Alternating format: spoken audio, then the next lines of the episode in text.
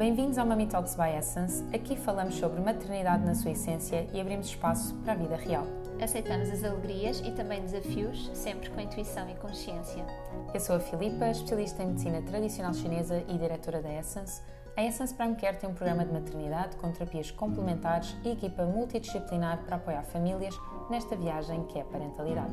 Eu sou a Catarina Gaspar, sou doula desde a pré-conceição, sou professora de Kundalini Yoga e o meu grande objetivo é contribuir para famílias mais felizes, saudáveis e divinas. Trazemos informação e empoderamento, reflexões e questionamento e queremos que se sintam em casa. Aqui, já sabem, damos várias gargalhadas e a leveza é a premissa. Vamos, Vamos a isto? Olá, bem-vindos e bem-vindas a mais um episódio Mami Talks. Subscrevam, partilhem, divulguem. Ainda não ouviram, mas vai ser maravilhoso. E vamos lá. Vai ser maravilhoso, principalmente porque o tema deste episódio, como conseguem ver, foram vocês que pediram. Portanto, vai ser maravilhoso. Carta para ti, carta para mim. Faz-me a tua pergunta ou faço eu? Ai, deixa escolher o que tu quiseres. Eu faço esta. Para mim? Sim. Ok. Que escolha consciente teve um impacto mais significativo e positivo na tua vida? Permitir a gravidez da minha filha. Foi consciente. Foi muito consciente, muito consciente. Qual o teu guilty pleasure favorito? Tarte de chocolate e caramelo. Ai, sim, essa é muito boa. Hum, sim, sim. Principalmente Café. ali perto da tua casa. Vou tirar estas que é para não voltarem a calhar nunca mais. Então, vamos falar hoje sobre criança idealizada, sendo que vamos começar aqui na gravidez, passar pelo pós-parto imediato, pelo pós-parto e primeira infância. Ah, então, aqui olhando para a gravidez, quais são assim as primeiras situações ou, ou informações que podem surgir que abalam um bocadinho as expectativas que nós fomos criando? Normalmente, aquilo que me chega é o género. Uhum. Acho que é aquela primeira de todas, isto sempre uma expectativa associada. Antes disso, é logo quando é que a gravidez acontece. Sim, Nem- mas nem vá, vamos dizer disso. muito associado Sim. ali ao próprio bebê, digamos Sim. assim, é então, mas eu queria mesmo uma menina, agora calha-me um rapaz, ou calha-me outro rapaz, ou qualquer coisa deste género, isso é uma coisa muito, muito comum, Uhum. um, e que é desvalorizado, e não deve ser desvalorizado, não é? Isto tem mesmo que ser acolhido. Olha, eu, eu partilhei há pouco tempo essa. Fizeram a mesma pergunta. Ahm, como é que eu lidei? Porque sentiram, achavam que eu gostava de ter uma menina e tive o Vasco primeiro, não é? E foi algo desafiante para mim, porque hum, eu achava mesmo que ia engravidar de uma menina, a primeira, eh, o meu primeiro filho iria ser uma menina e os meus diários de pré-conceição são dirigidos a uma menina. E depois, às tantas, há lá uma ou outra vez que eu digo: Filho, se fores um rapaz, isto não tem nada a ver contigo, está bem? Isto é só expectativas da minha cabeça, só um desejo, sei lá o quê. Isto não tem nada a ver contigo. Amo-te e aceito tal como tu és, fica já a ressalva. Mas depois lá vinha: Olá, filha. Né? Então vinha assim. Quando engravidei, hum, nas primeiras semanas, ali talvez duas, três primeiras semanas, estava muito convicta que era uma menina.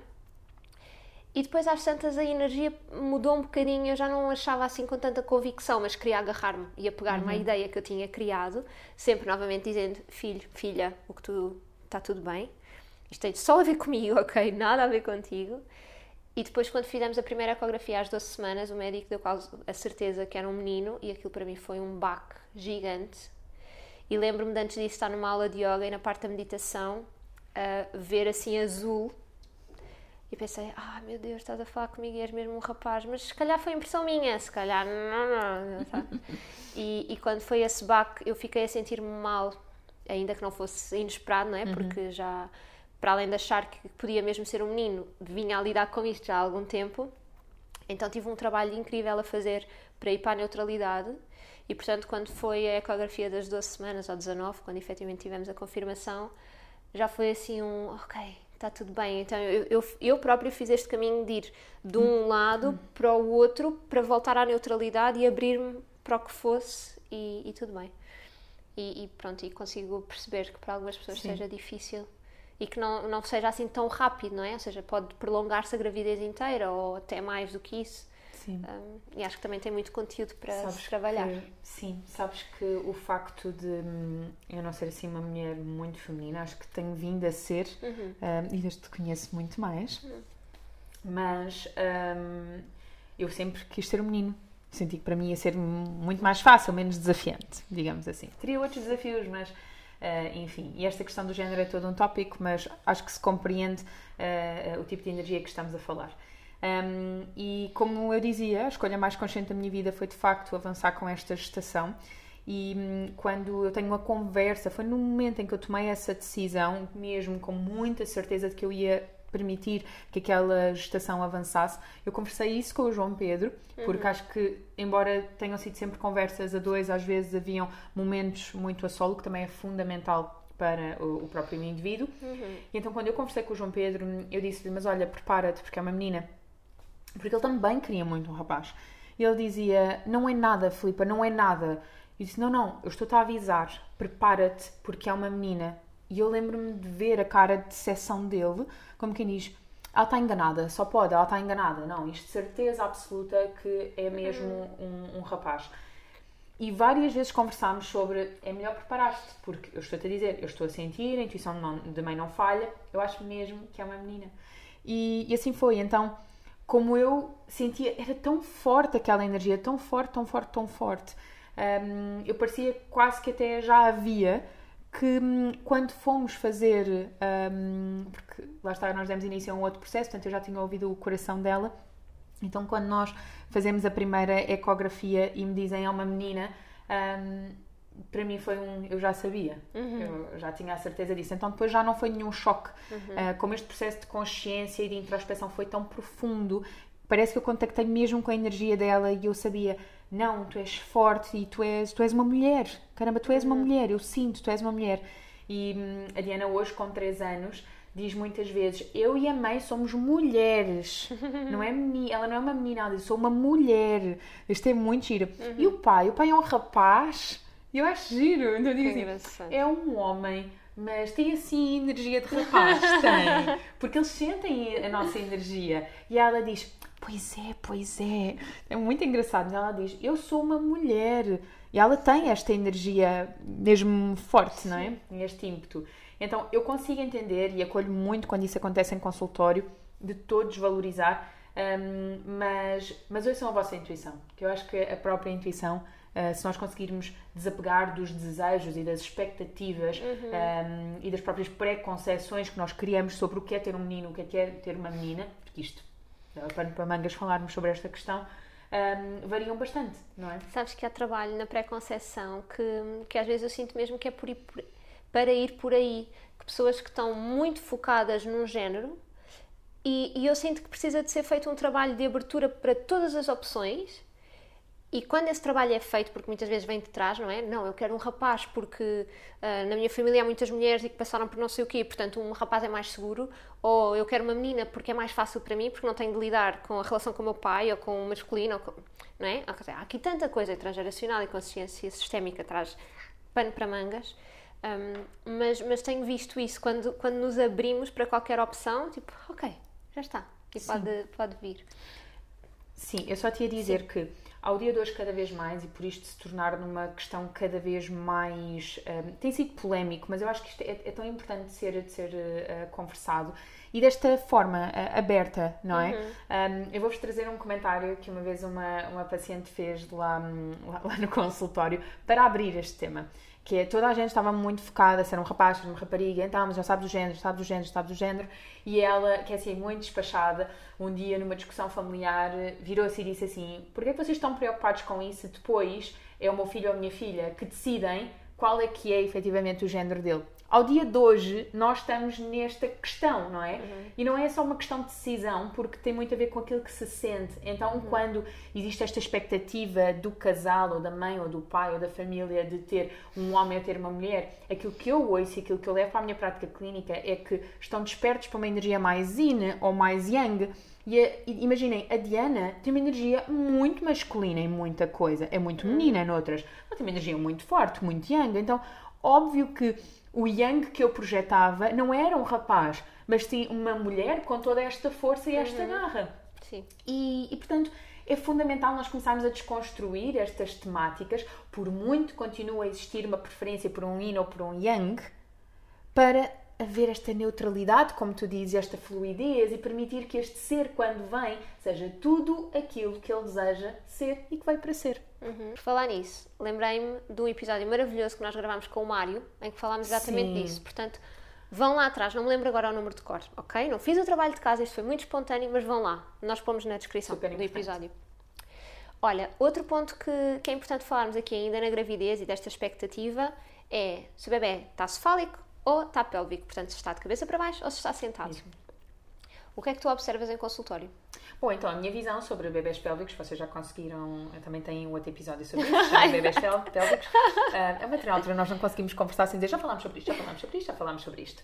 Mas ah, a minha visão é que não tem nada exatamente a ver diretamente com o bebê, porque é uma oscilação energética. Portanto, eu aí tenho um- uma visão um bocadinho diferente. Ainda que quando acontece o bebê não virar, aquilo que eu sinto é não era para virar. Portanto, imaginem, de um ponto de vista técnico, eu tenho esta visão não é, de síndrome energético. Por outro lado, se tal não sucede, tudo bem. Então vamos respeitar eh, a ordem das coisas. Mas traz, traz um grande desafio às famílias, não é? Porque mais uma vez tem a ver com uma expectativa e muitas vezes um parto, um, um bebê que está de cabeça para baixo, não é? que está cefálico, tem todas as probabilidades de ter um parto vaginal e um bebê que está sentado começa logo a reduzir as probabilidades. Portanto, muitas vezes é logo marcada uma cesariana, hum, desnecessariamente, principalmente quando não é dado o tempo para ver se o bebê roda efetivamente e se for vontade dos pais, fazer manobra externa ou recorrer à medicina chinesa, que também ajuda, não é? Há alguns pontinhos que dá Sim, para ir estimulando. Imoxaprostão. Um, mas, mas traz aqui assim um, um grande abanão com algumas crenças, com alguns desejos, com algum controle que é não, vai por aqui e de repente o bebê mostra-nos do ai, afinal, vamos para ali. Sim, sim, sim. E não que haja um problema de ter uma cesariana, ok? Eh, também já tivemos a Sim. oportunidade de conversar sobre isso, mas hum, a opção de um parto eh, vaginal pélvico também é uma opção. E nós já tivemos alguns bebés que efetivamente nasceram de partos vaginais pélvicos, existem especialistas que hum, acabam por estar disponíveis. E há coisa de uns dois meses atrás, nós tivemos um bebê que nasceu por parto vaginal pélvico, que a própria obstetra disse: Eu nunca fiz um, mas o vosso bebê é pequenino e faz-me acreditar que é possível. E eu rendi-me completamente, completamente. E nasceu de parto vaginal pélvico e foi uma coisa muito suave. eh, portanto, ela permitiu que efetivamente fosse um trabalho de parto espontâneo. Depois, nesse processo, as coisas simplesmente se deram. Um, e as expectativas aí, por exemplo, da mãe era ah, vai ser muitíssimo mais doloroso. E não, foi tudo perfeitamente gerido. Então, às vezes, acho também nós ficarmos, como tu dizes, na neutralidade, estarmos E- e disponíveis e, abrirmos, abe- é abertos uma- e conversar com o nosso próprio especialista, que é então você nunca fez, mas olha, qual é que acha que é aqui a possibilidade? Sim, se isso for nossa vontade, sim. Ok, quando passamos para o pós-parto imediato, eu também tenho uma história para contar sobre isso. Mas quando nos deparamos com efetivamente o bebê, não é? Eu estava à espera que fosse loiro e afinal é moreno. Parecem coisas muito ah, fúteis, se calhar, ou assim muito externas, mas tem um impacto grande. Eu Precisamos de achava que ia ter uma bebê loiríssima de olhos azuis, porque era assim que eu era, e de repente tenho um bebê com cabelo negro como o pai e um olho azul escuro. E de repente fiquei assim, tá bem. E depois, com o passar do tempo, a Diana vai começando a clarear o cabelo, a clarear os olhos, e hoje em dia dizem ela é igualzinha a ti. E eu penso, era isto que eu imaginava. Mas não havia efetivamente um problema. Tipo, o pai é lindo, está ótimo. A questão é aquilo que nós imaginamos, Sim, ok? sim, sim. E tantas vezes que, que das nossas fantasias depois vem esta, esta frustração só porque não foi com aquilo que nós tínhamos imaginado. Eu lembro-me quando era pequenina, todas as fotografias que eu tenho de festas de aniversário, eu estou com uma cara amoada, mas amoada. Porque na minha cabeça era, nós agora vamos ver um filme e depois nós vamos fazer aquela brincadeira. E de repente, convencer 10 crianças a fazer a brincadeira que eu queria só porque era o meu aniversário, não ia dar. Então eu estou na fotografia assim. Porque fomos cantar os parabéns porque toda a gente quis ir lanchar. Então é só isto, é tipo, não tem problema, não é uma festa de aniversário, vemos um filme e depois vamos cantar os parabéns. Não, mas não se fez a brincadeira do crocodilo que eu achava. Ah, ok. Então vamos lidando com isto, não é? Durante a vida, durante a gravidez Um pós-parto. e depois no pós-parto, eu eu achava que ia ter um bebê loiro. Achava, tinha assim ideia, ou seja, quando eu imaginava, nem era loiro mesmo, era assim meio ruivo. Era estranho, que eu nem sou ruiva, nem o Gonçalo. Não sei, pronto, era uma ideia que eu tinha, uma fantasia. e estava em trabalho de parte, num dos momentos assim de frustração do não está a acontecer nada, estou aqui há 40 horas e não está a acontecer. E vi um quadrante da cara do Vasco, assim, tipo, um bocadinho de cabelo, um olho fechado, e era isto. E de repente eu vi aquele. Aquilo apareceu-me, não é? Eu, cabelo escuro. Ai meu Deus, ok, está bem. Tipo, e, e foi-se. Quando eu vi, eu tipo, oh, meu Deus, és mesmo escuro. E tinha o cabelo preto, vinha super vermelho, ainda por cima, com uma pele que parecia um velhinho, enrugado. Eu, ok, não era bem isto que eu estava à espera, mas vem cá, está tudo bem. Uh, e, e, também, assim, nos primeiros dias, olhar para ele, tipo, és maravilhoso como és e não tens nada a ver com o que eu tinha imaginado. É assim um. Uhum. E também, muitas vezes, na, algumas, né? não, não digo sempre, mas depressão pós-parto ou assim, algumas flutuações hormonais que vêm mesmo, isto é muito falado em psicologia quando acolhem estas mães, que é trabalhar a criança idealizada versus a criança real. Okay? Isto é super importante para ser falado e, e trazido. E isto em várias coisas, não é? Seja na forma se dorme muito, se dorme pouco, se está a amamentar, se não está a amamentar, se está a pegar bem, se não está a pegar bem. Olha, acabei de me lembrar de, de, outra questão na gravidez ainda, com, quando há alguns diagnósticos pré-natais Okay. Que é assim uma coisa mesmo muito, muito forte.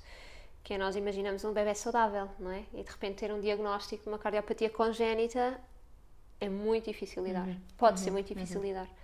Um, então, pronto, nós estamos aqui a trazer alguns temas, como o género, como a, a aparência, como a cor do cabelo, ok? Mas isto é transversal a todos, a todas as alterações, àquilo que nós tínhamos idealizado e que devem ser acolhidas. Sem dúvida. No pós-parto e em diante, diria eu, para colocarmos assim numa timeline, Sim. valida também muito o comportamento, não é? Então, é uma criança que se comporta bem, não comporta bem, dorme, não dorme, mama, não mama, gosta de, de, mais de uma determinada atividade do que de outra, nós tínhamos idealizado outra coisa completamente diferente e a forma como é que isso é para nós. Okay? Olha, estou a lembrar-me também de um casal que estou a acompanhar em pós-parto que a bebê um, é, é, considerada high need baby, ok? É um uhum. bebê altamente exigente. E ela diz, eu, eu romantizei. Eu, eu não acho que ela tenha romantizado. Efetivamente, a bebê dela é muito intensa. Ou seja, tem, a bebê tem uma personalidade em que está desconfortável, está dois segundos desconfortável, porque depois já escalou o choro para eu não aguento estar desconfortável. Tipo, vem agora. E, e para outros bebés é tipo... Uhum. Ok, já passaram 10 segundos e ainda não começaste a chorar, então é muito mais fácil uhum. lidar. Uh, e isso também é outra questão, não é? Estar à espera que o meu bebê seja calmo, ou tranquilo, ou fácil, e de repente tenho um bebê com refluxo altamente exigente, que tem que estar meia hora com ele verticalizado, que, que, chora uma vez e de repente 10 minutos a chorar porque não consegue reverter Sim. rapidamente. É, são vários temas aqui. A razão pela qual eu não me preparei para o meu pós-parto erradamente, porque não pensei como especialista, mas sim como mãe, uh, mero uh, ser humano, leiga. leiga é porque nós entramos no papel de mãe e é casa de ferreiro espeto de pau. Mas ainda bem, dá uma forma, dá uma forma de experimentares, não é? Mas de facto foi porque eu assumi muito que o meu bebê ia dormir o tempo inteiro. E quando me diziam assim, aproveita para dormir agora, porque enquanto eu estava grávida, aproveita para dormir agora porque depois não vais dormir mais, aquilo ressoava-me e eu dizia: Não, que disparate, eu vou conseguir perfeitamente uh, descansar no meu pós-parto. E no, nas últimas 3, 4 semanas em que fiquei por casa, eu lembro-me daquilo ressoar mesmo muito e a pensar assim: Bom, eu até estou com sono, eu acho que vou descansar. Não vá, o diabo de selas. Tinha assim um bocadinho uhum. esta, esta coisa que ressoava, então lembro-me de descansar. E muitas vezes no pós-parto pensei assim: ainda bem que eu descansei. Uhum. Então acho mesmo fundamental, não é nós prepararmos para o pior cenário, mas é Sim, nós, é de alguma maneira, nos munirmos de uma boa rede de apoio, como temos dito, ter várias ferramentas, saber efetivamente uh, também trabalhar os nossos níveis de autoexigência, uhum. um, de, de, de, perfeccionismo, porque tudo isso também vai uh, ajudar. E ouvir também outras experiências, quem tem acesso a rodas de mães ou grupo de, de, de, grávidas, o que seja, para ir partilhando, ok? Se não tiverem numa rede, se não encontrarem isto numa rede de amigos, que seja assim mais fácil, uh, ir observando e poder encontrar estas mães e, e, ouvir as histórias. Ok, esta, sem nos apegarmos demasiado, não é? Porque nós vamos viver a nossa própria experiência, também não é neste sentido, ah, pronto, com ela correu assim, comigo vai ser assim. Não, mas é, ok, houve esta experiência que foi branca e houve esta experiência que foi mais cinzenta e houve aquela que foi preta. Ok, pronto, há esta panóplia, não é? Uhum, Isso também nos vai tranquilizando porque, porque deixa a nossa mente mais relaxada com aquilo que po- podemos esperar, não é? O que é que pode acontecer? Quando lá chegamos já não é totalmente novo. Sou um ET porque com certeza sou eu que não consigo acalmar a minha bebê. Não, se calhar é a tua bebê que é tão exigente e que confiou em ti, sabendo que tu ias estar sempre disponível e que ias conseguir dar resposta a esta exigência dela. Sim. Então, colocando isto ainda nesta timeline, vão existir outras coisas, como o crescimento dos dentes, a diversificação alimentar, tudo vai consistir um desafio, possivelmente, dependendo de qual é que foi o nosso nível de expectativa. E vamos imaginar que chegamos então, por exemplo, à faixa etária dos nossos filhos, ou até mais. Eles começam a ter vontades muito próprias. Por exemplo, a Diana tem uma vontade imensa de cálculo, de geometria. Eu não sou certamente a pessoa ideal para conseguir guiá-la nisso. Tudo o que é mais básico eu consigo, mas a partir daí isso valida-me obrigatoriamente que então o João tem que estar um bocadinho mais disponível para outras coisas. E isso faz com que eu também tenha que me preparar para possivelmente outro tipo de interesses que, ela possa vir a ter ou medos que têm e que eu acho que efetivamente seriam facilmente ultrapassáveis. Então, todas estas coisas são mesmo muito importantes de serem trabalhadas porque aquele indivíduo não somos nós. E eu acho que esta é assim a premissa principal. Aquele indivíduo não é a nossa cópia integral, nem tão pouco a fusão direta de 50-50 da mãe e do pai. Isto, se eu acho que todos nós entendermos que estamos a receber um ser que por ele acaba por ter toda esta complexidade de essência e de alma, isto é incrível, porque nós estamos a conhecer alguém que pode efetivamente vir ensinar-nos muito ou não. Ou não. Portanto, libertar-nos dessas expectativas. Por exemplo, o Vasco, ele adora futebol. E tu já me disseste que às vezes é engraçado porque tu não imaginavas que ele soubesse o hino do Sporting aos 3 anos Não, de eu, idade. eu não imaginava que ia estar com uma camisola do Sporting a jogar à bola na minha sala. Tipo, a sério, mas é importante para ti, vá, vamos lá. Exatamente. Por exemplo, na passa... foi na passagem de ano que vocês estiveram cá, não foi? Não, ou foi no aniversário de Diana? Foi no, no aniversário da Diana, vocês ficaram eh, até mais tarde. Sim. E, hum, e a Diana pedia músicas latinas para dançar e puxava o Vasco. Vejam isto. Mas eles adaptam-se uns aos outros. Puxava o Vasco para dançar músicas latinas e o Vasco, depois a uma determinada não altura, ele não mesmo. reconhecia, mas ele brincava com ela. E depois, por brincadeira, tu disseste: vamos pôr o Dia de jogo. o dia de jogo do, do Sporting. E a Diana ficou assim um bocadinho naquela, não estava a entender muito bem o que é que era aquilo, nunca tinha ouvido na vida. O Vasco estava tão efusivo que ela começou a saltar com o Vasco. Então eles adaptam-se. E depois eles iam pedindo. A Diana pedia músicas latinas, o Vasco ok. Depois o Vasco pedia o dia de jogo, a Diana já tentava aprender a cantar como o Vasco sabia. É um bocadinho isto, nós também temos que aprender. E é, e é o, deixar-nos estar disponíveis para, como tu disseste, conhecer esta nova pessoa e dar-lhe toda a liberdade para ser quem ela é. Que eu acho que isto é assim das coisas que está a ser mais pedidas neste momento e que estamos todos a caminhar para lá, não é? Ou seja, estamos todos individualmente como adultos, espero eu, a encontrar quem nós somos para quando formos pais também nós deixarmos evitarmos que a criança tenha de chegar à idade adulta para ah, afinal quem é que eu sou? Não, tipo, és tu quem tu és desde agora já. Exatamente. És mais exigente, ok. És mais calma, ok. Gostas de latino, ok. Gostas do Sporting, ok. E pronto. Mais uma coisa assim muito importante. Eu acho que nós conseguimos tocar assim nos pontinhos todos. Sim. Só uma coisa que agora me estou a recordar em modo fecho, que é se em algum momento vocês sentirem que não são a pessoa certa para estar a acompanhar algum desafio dos vossos filhos e que é importante haver um outro olhar, haver uma outra dedicação de um outro profissional para também vos ajudar a acompanhar determinada etapa, procurem um psicólogo e nomeadamente, dependendo da faixa etária, um pedopsicólogo, que efetivamente esteja disponíveis, estejam disponíveis para acompanhar a família, ok? Porque também não é justo ser só a mãe ou só o pai que está disponível para aquele acolhimento. E pode ser muito bom trazer, por exemplo, a mãe ou o pai, aquele que efetivamente não está tão ligado, para compreender, porque isso vai ajudar muito na forma como vê o filho e na forma como, por exemplo, o filho vai conseguir crescer sem sentir que o pai foi colocado de parte. Então, sempre unir a família para todos os desafios que nós estamos a vivenciar e pedir a ajuda de um profissional que efetivamente consiga ver de fora e, e, e E explicitar, explicitar tudo. bases também. Sim, sim. Isso é muito importante.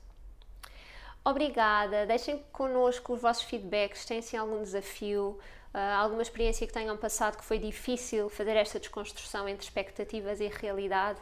Partilhem, porque já sabem que nós também conseguimos partilhar com outras pessoas e pode ajudar, de facto. Portanto, bora lá. E muito obrigada por terem falado sobre este episódio. Se não fossem as vossas recomendações, se calhar ele só existia numa outra temporada quando nós nos tivéssemos lembrado. Obrigada. Obrigada.